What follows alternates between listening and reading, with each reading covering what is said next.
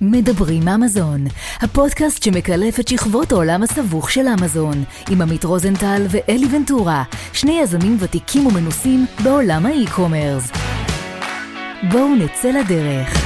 ברוכים הבאים לפרק מספר 45 של הפודקאסט מדברים אמזון. אני אלי ונטורה, איתי שותף יקר עמית רוזנטל.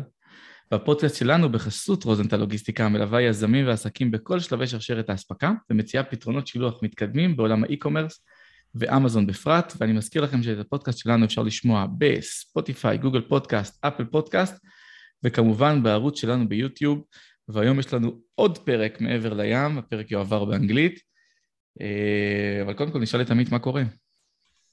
וואלה, אלי, ברוך השם, בוקר אה, חצית אצלנו, אצל האורחת שלנו זה כבר אחר הצהריים מאוחרים, ומתקרבים בצעדי ענק למסיבת אה, חמישים, צריך אה, כבר להתחיל לתכנן מה עושים שם. או-אה, זה ממש עוד רגע. לגמרי. טוב. Let's, let's switch to English. Yeah, right. So today we have a valuable, valuable uh, friend of us, uh, Fiona Souther. She's coming from Australia, another Australian seller that we're having in our podcast. Uh, Fiona is a seven figure seller, started selling on Amazon, I think in 2020 or 2019. Yeah, Fiona will 2020. tell her story to us. So, Fiona, welcome to our podcast and thank you for uh, your time uh, giving us. Thank you. Thanks, Amit. And hi, guys. Hi, Ellie. Hi, Amit. Nice to meet you. So, um, I, I guess that you didn't hear our podcast, or did you? I haven't as yet. Oh, that's good. So, I want to take you on a journey on time. Um, please tell us what we are doing uh, about six months before you getting started on Amazon, and what caused you to start selling on Amazon.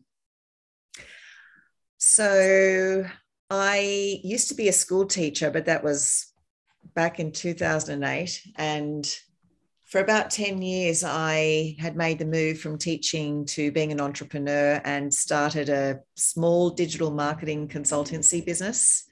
Um, pretty much all self taught. I just learned through the gurus and um, attended conferences and and trainings whenever I could. Um, but I realized, you know, towards the end of that decade that I really had not developed much of a business because without me, it didn't exist. So I really, I'd created a job. Um, so leading up to Amazon, I was looking for something that I could do where I could take my skills, but create an asset that was saleable. Um, and it needed to be able to work without me. Uh, so I was at a conference in Sydney uh, to hear Gary Vee, and um, that's when I came across a speaker who was promoting Amazon, and it all just clicked in my head. It just seemed like the right thing for me to step into, and I could see that it was a business that would allow me to create an asset and something that I could then sell one day. Um, can I ask what which grade did you teach? I was primary school teacher, so Oh. but I specialized in little ones, so generally kindergarten, the four and five year olds. Nice. Um, so so you just go to the lecture and said, "Oh, this this might be nice," and you Yeah, quit your job, the day job Look, immediately. I, well, I still had my consultancy biz at that point, and so over the next twelve months, I started teaching myself the craft of Amazon because I had never produced or manufactured products. I'd never designed products. I'd never sold a product on e-commerce. You know, I knew about the world of digital and in terms of content marketing and social media and all that kind of stuff. But in terms of products, I, you know, product based business, I knew nothing. I was all about the service based business. So it was a steep learning curve for me. And 2019 was the year that I was learning, you know, about Amazon. I went to the Canton Fair um, and walked around like a deer in headlights because there was so many shiny objects and I didn't know where to look at that time. I didn't know what my brand was. So it was really hard and overwhelming, the Canton Fair, because I wasn't clear on what I was going to do and what I was going to sell, or even what the brand would look like or what niche it would be in. I had a bit of an idea, but yeah, that was that was 2019. So um, by halfway through 2019, I, I decided on the product, the brand, and the niche. And it took me six months to work through developing that first product and to have it shipped and yeah, launched at the beginning of 20, uh, yeah, January 2020. So I have a remark and a question.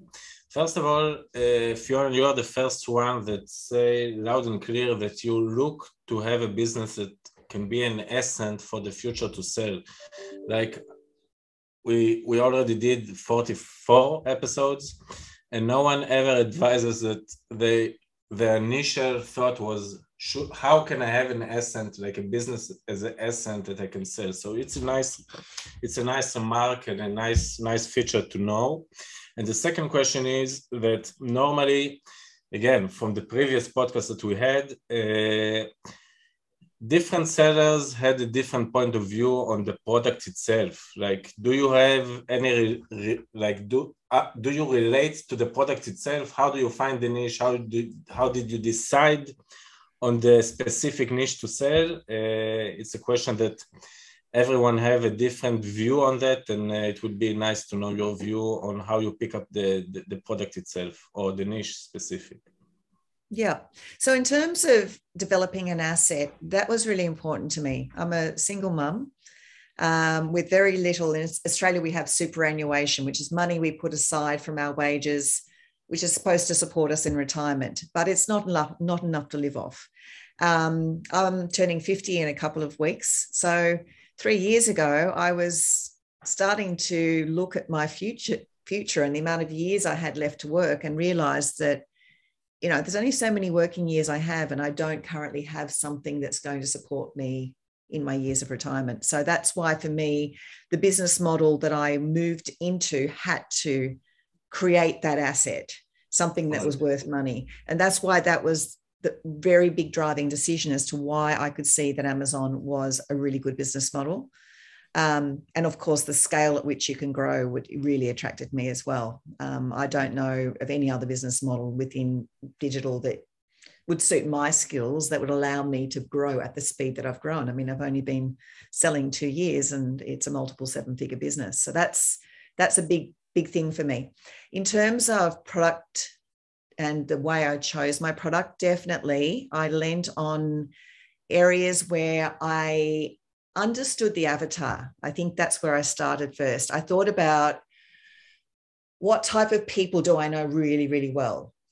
Right. Um, because I've either, you know, been involved with those people in the past, or maybe I'm that type of person, or I know that group really well. Because I think if you can get into the buying psychology of your avatar, right. then it makes things a lot easier. And I do think that's part of the secret sauce, so to speak with my business is that I know my avatar. And so therefore I know how to design the products, what how what the packaging should be like, what my images should look like, how I'm going to speak to that avatar throughout my copywriting.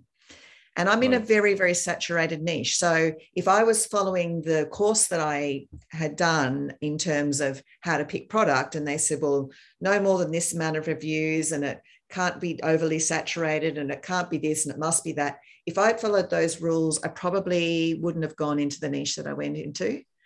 But I decided, and I guess that was risky, I did decide to go against that because when I saw the niche, despite the fact that it was very saturated, had really high review counts, um, I saw a massive opportunity because there were a lot of Me Too sellers in the category and a lot of off the shelf products. Nobody was doing anything unique. And I also looked at their listings and thought, they don't know their avatar. Mm-hmm. They don't know how to speak to their avatar and how to create products that they really, really want. So right.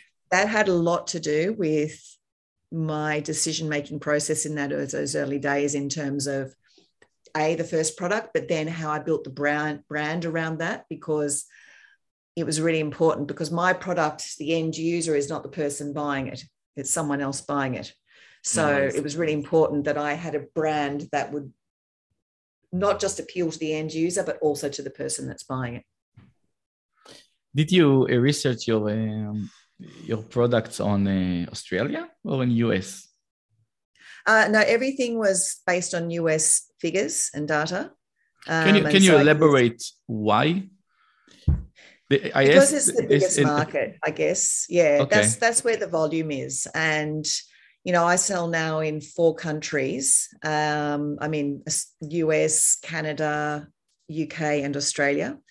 Um, I haven't touched Europe yet, but that's in the plans for the next twelve months. But even within those four countries, I would say the US is about eighty to eighty-five percent of my turnover. Oh, So this, the, if, you know, in Australia, um, it's still an emerging market, and yes, there's still good, you know, can still develop a substantial business here. But when I looked at the search volumes, it was like nothing. Um, but the difference in Australia, you've got to have a different mindset because rather than seeing keywords that have thousands of volumes of search, you and there's maybe 20, 30 words in the US that you'd be looking at that might be like that in Australia, it'd be 100, 150, but there's thousands of words you can target. So all the Yeah. long tail keywords. So you can go really, really wide in Australia. Um, and it's a lot easier because there's less competition. Whereas in the US, you've got the high competition for those keywords that you look at and you see, you know, 50,000 searches in a month. You're not going to get those search volumes here. Fiona, you talk a a lot about the avatar and your audience, so to speak. Yep. Uh, what is the difference between uh, any country? Like, is do you look differently when you produce or manufacture or or create or design the product itself when you're selling on US or UK or Germany or wherever? The products that I sell, there isn't a lot of difference between the marketplaces. Um, Right. potentially if i went to some of the asian countries there would be um, but at the moment the countries that i'm in it's it's very similar in terms of the style um, colors there's a little bit of difference i see with the so i've got one product my first product there's two color variations Mhm. um, and in the UK, the product that it doesn't sell very well, or not as well in the other three countries, in the UK, it's the most popular color. Mm. So there are there are differences, but I think my products have appeal across quite a broad section of, of people and cultures. Right. I I want to get back to your journey. In Yeah. what spot do you, do you tell yourself, okay, um, I, I made money and I'm making money, so it's time to leave my day job? Uh, so I didn't really follow the process that most people did. Um, the consulting biz, as I mentioned, um, well, I, well, I didn't mention I had I'd lost my passion for it because I realized it wasn't going to give me the outcome that I wanted. So, you know, in 2018, I really had lost the passion. So I thought I'll keep it going whilst I'm getting Amazon up and running. And by the time you know 2019 the end of 2019 hit i thought if i stop what i'm doing with the consulting work because it's distracting me from amazon and i just back myself and i did have a little bit of money to hold me over for a bit um, my goal was to go full time on amazon and really hit it hard and that's what i did. And yes it was a risk. Um, i did have a bit of savings um, but i thought if i if I back myself and I know there's no going back, and I even put on my wall, I've made my decision, there's no going back. And that sat in front of my computer as a reminder that this is it. Like, I'm not going to go back to that. I don't want to go back to that. I've just got to make this work no matter what. Um, and I think, you know, when your why is really strong, and I had a few things that were really driving me at the time as to why, you know, making Amazon a success was a non negotiable. Like, it, it just, there was, I had to make it work. And so I just I went full time and just did it. Wow, it's amazing. And what about the teaching? Uh, well, that just seems like it's something in the distant past now. I mean, I haven't thought since 2000. 2008 was my last um, full time role. And then I did a bit of casual teaching in 2009 and 10. But yeah, it's a long time behind me now. And, and I think back to the salary that I was earning back then, which was, you know, teachers in Australia, you know, don't earn the greatest of salaries. Um, I mean, I look at what I'm creating now with Amazon, and it, you just can't compare it. The thing with with what we're doing now is that it's so scalable. You know, you you're able to leverage your efforts. You know, in terms of you think, okay, so let's say that first product that I launched, it took me a lot of time and energy to and hours to to develop and sample and test and then get it sent across to the US but once that initial work is done, my time becomes leverage. It's my concept of wash, rinse, repeat. Um, so it was a success in the US. So I thought, right, what other marketplaces can I take this product that I've already done all of that work on and leverage those efforts to, to get more into the business, to increase my profits? So that's when I decided to go to the UK. And then I decided to go to Australia. And then I decided to go to Canada. So that's leverage you just can't get when you're on an hourly rate in a job. It's just not yeah. possible. You can't do it on the side. Fiona, I know. Please, Ellie, please. No, no, sorry. So Fiona, I know uh, you use a lot of, let's say, support from Endgame Network, but your journey is quite amazing. So and you describe yourself as a single mother. So just wondering like i can say from from a business point of view like uh, entrepreneur and so on. So my business basically i have a partner which is my brother. So it's easy when you have when, when you need and when you have a support in any cases. But you like being alone can you please give a little bit of insight on what was your supporting because there is always an issues with any business. Mm. and how do you let's say bypass those obstacles to generate better better and successful business? Yeah. So you mentioned endgame before and you know one thing i did learn when i left teaching was the power of having mentors um, you know, and I when I left teaching, I'd never even worked in business before. I'd been I'd gone to school, gone to uni, and gone back to school, so I didn't even understand the world of business. So I was lucky in that I did recognize back then that mentors were the way for me to fast track my my learning curve and to support me and to reduce the amount of mistakes that I made. So I did invest in in mentors back then. And so moving into Amazon, it made sense again for me to find people who have walked in the path that I want to go to in along, sorry, and um, have achieved the things that I want to achieve. And so I started with uh, another education group in Amazon um, to begin with, and then moved to the boys uh, at Endgame and just had an incredible year of mentoring with them. Um, and now you know it's, it's interesting just through the relationships that i've developed um, as a seller um, and with my uh, data brill who danny mcmillan who does my ppc and he's an incredible rock for me in my life in terms of you know when when when things go wrong and they do you know and danny's seen me through some horrific things in my like i had my account being hacked at Christmas last year around um, the uh, long weekend, the the Black Friday weekend, my account was being hacked several times, and then it kept Whoa. getting frozen. And then I was being locked out of it. I mean, those kind of things when you've got stupid amounts of money sitting in your Amazon account is pretty scary, you know. So I think mentors is a big thing, um, but then also develop developing really strong relationships with the people that you're working with um, because I find if you've got their back, they've got your back when you need it.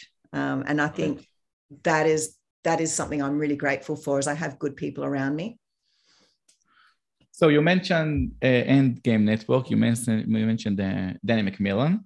Mm. Um, so so uh, uh I believe that you believe uh, that you do what you do best and outsource the rest. Of course. Yes, de- definitely. Like I.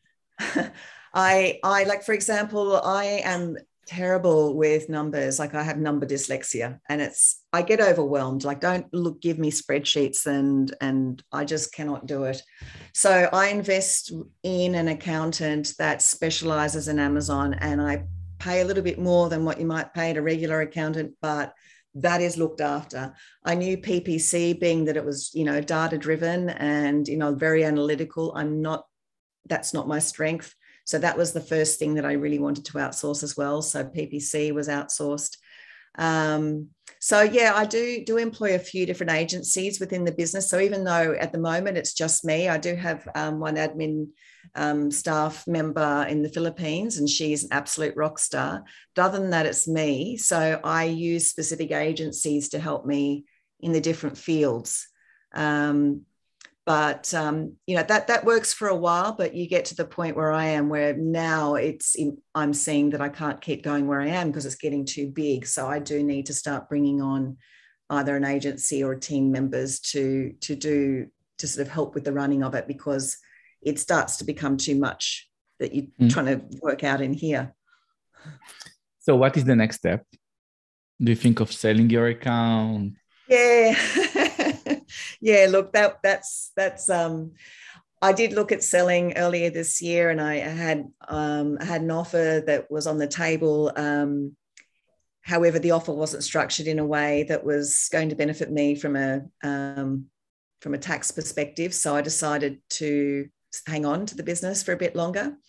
Um, so right now it's about doubling down and um, building the business to the next level, uh, and that's going to involve some finance. It's going to involve, as I mentioned, bringing on team because it's a the thing about Amazon, of course, as anyone who's selling on it will know, is it's a very money hungry business.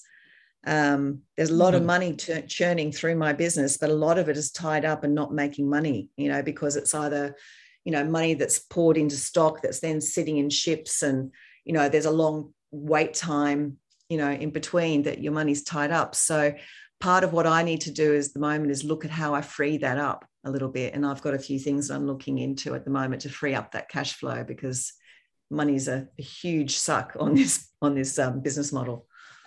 Let's let's talk about uh, let's discuss let's about the point and timing of selling any business. Doesn't matter now if it's a specific amazon or whatever? Like fiona when do you believe it's the right time to sell? Because normally the best revenue will will have when the business on scale up. But yeah. no one can really predict if you are now on the highest point or you're gonna downgrade a little bit. So can you please share with us and our audience about when do you believe is the right timing to sell any business and specific Amazon business? There's, I think there's two prongs to that answer. And I think the first prong is the personal side of it. So everybody's personal situation will be different. Um, right.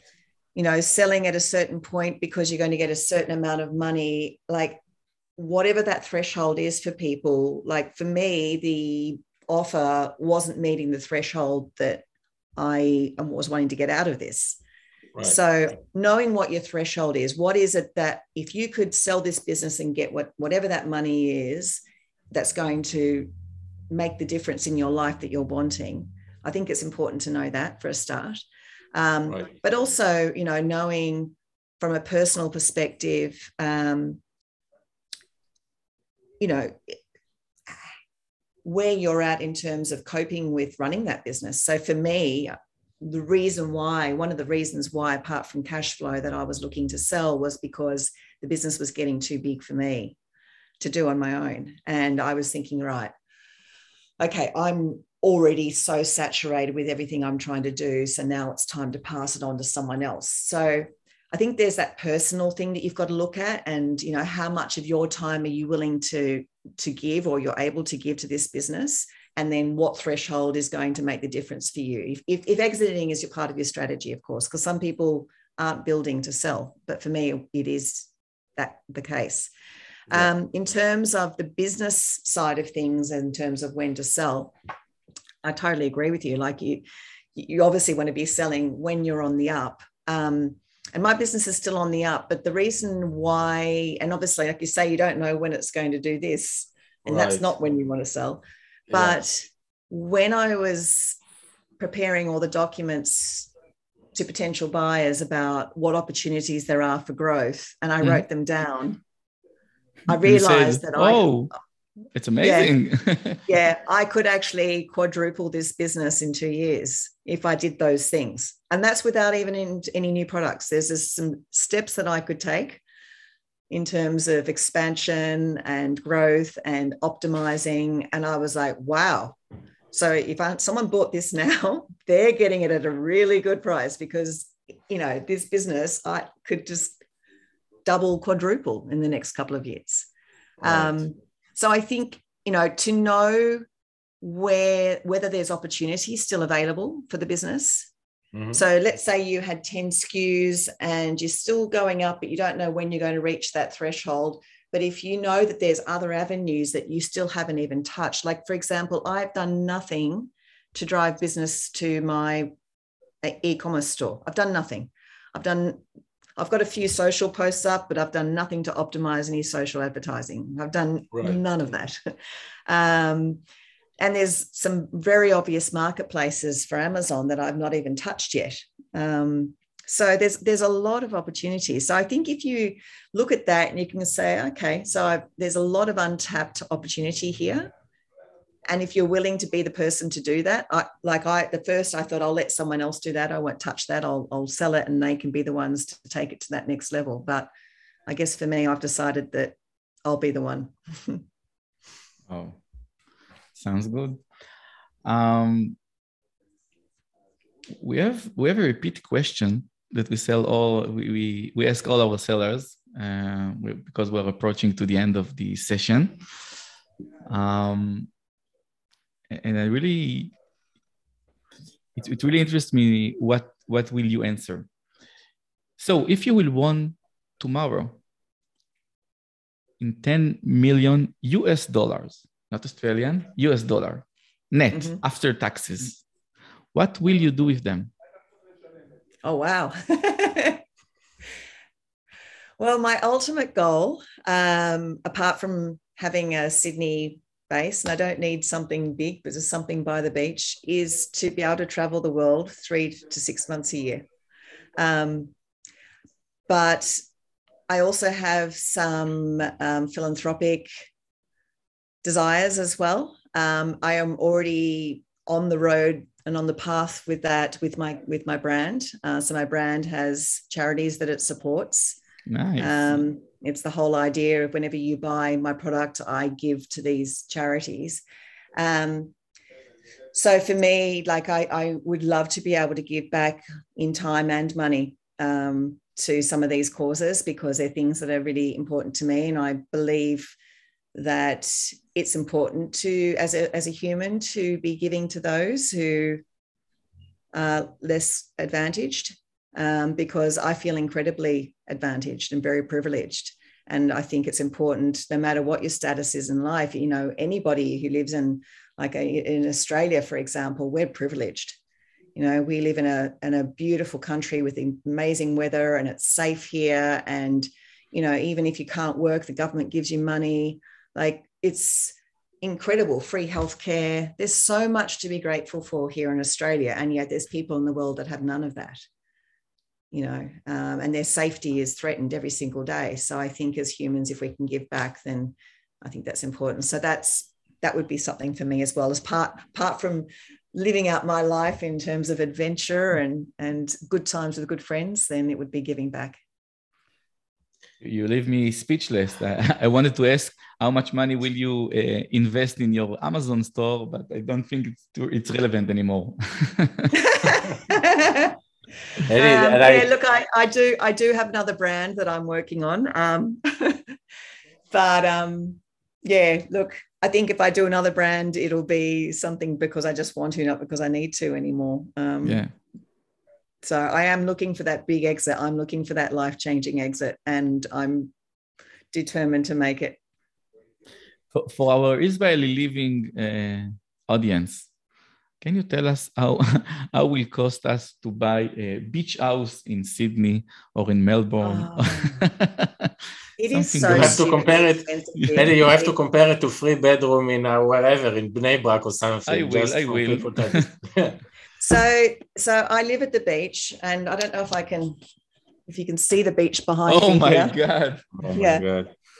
So there's next to me there's a fish and chip shop, and above that is a one bedroom apartment, and it's tiny, yeah. um, like really tiny, and it has no parking. and they're wanting to sell it for 1.5 million Australian dollars. 1.5, how many US dollars is? Plus probably 1.1, 1.2. What is it, 70 to 30 at the moment? Yeah. Wow. It's over a million. It's even more expensive than in Israel. I believe it's even yeah, more expensive Sydney, than Israel. And, and the biggest city in Israel. Sydney's like, one of the most expensive cities in the world. It is stupid. right. We, we, we have the same problem, so to speak, here in Israel. The real estate yeah. in Israel is increasing like on a yearly yearly basis about 10 10 15 percent so yeah. it's, it's getting crazy as well here uh, Fiona, it was great. It was pleasure. It's always great to hear a different perspective from a different point of view of life. And uh, personally, I can only wish you great success. I think you are super, super talented, aiming towards your goal, and I surely you will you will reach it eventually. Thank you, guys. I look. Just I really to find the right time to chat. do so. Yeah, it's been a good chat. Thank you. I appreciate your time. Thank you very very much for your time. I was very impressed in your journey, and uh, I believe you can do even better. And you you will get to your goals sooner. Let's have a chat when that happens, hey? yeah. we'll be toasting the champagne. Right, right. Fiona, thank you very much and have a nice day, evening, afternoon. We will have a nice day. Thank you. Thank Same you, to Fiona. you guys. Bye bye. Bye bye.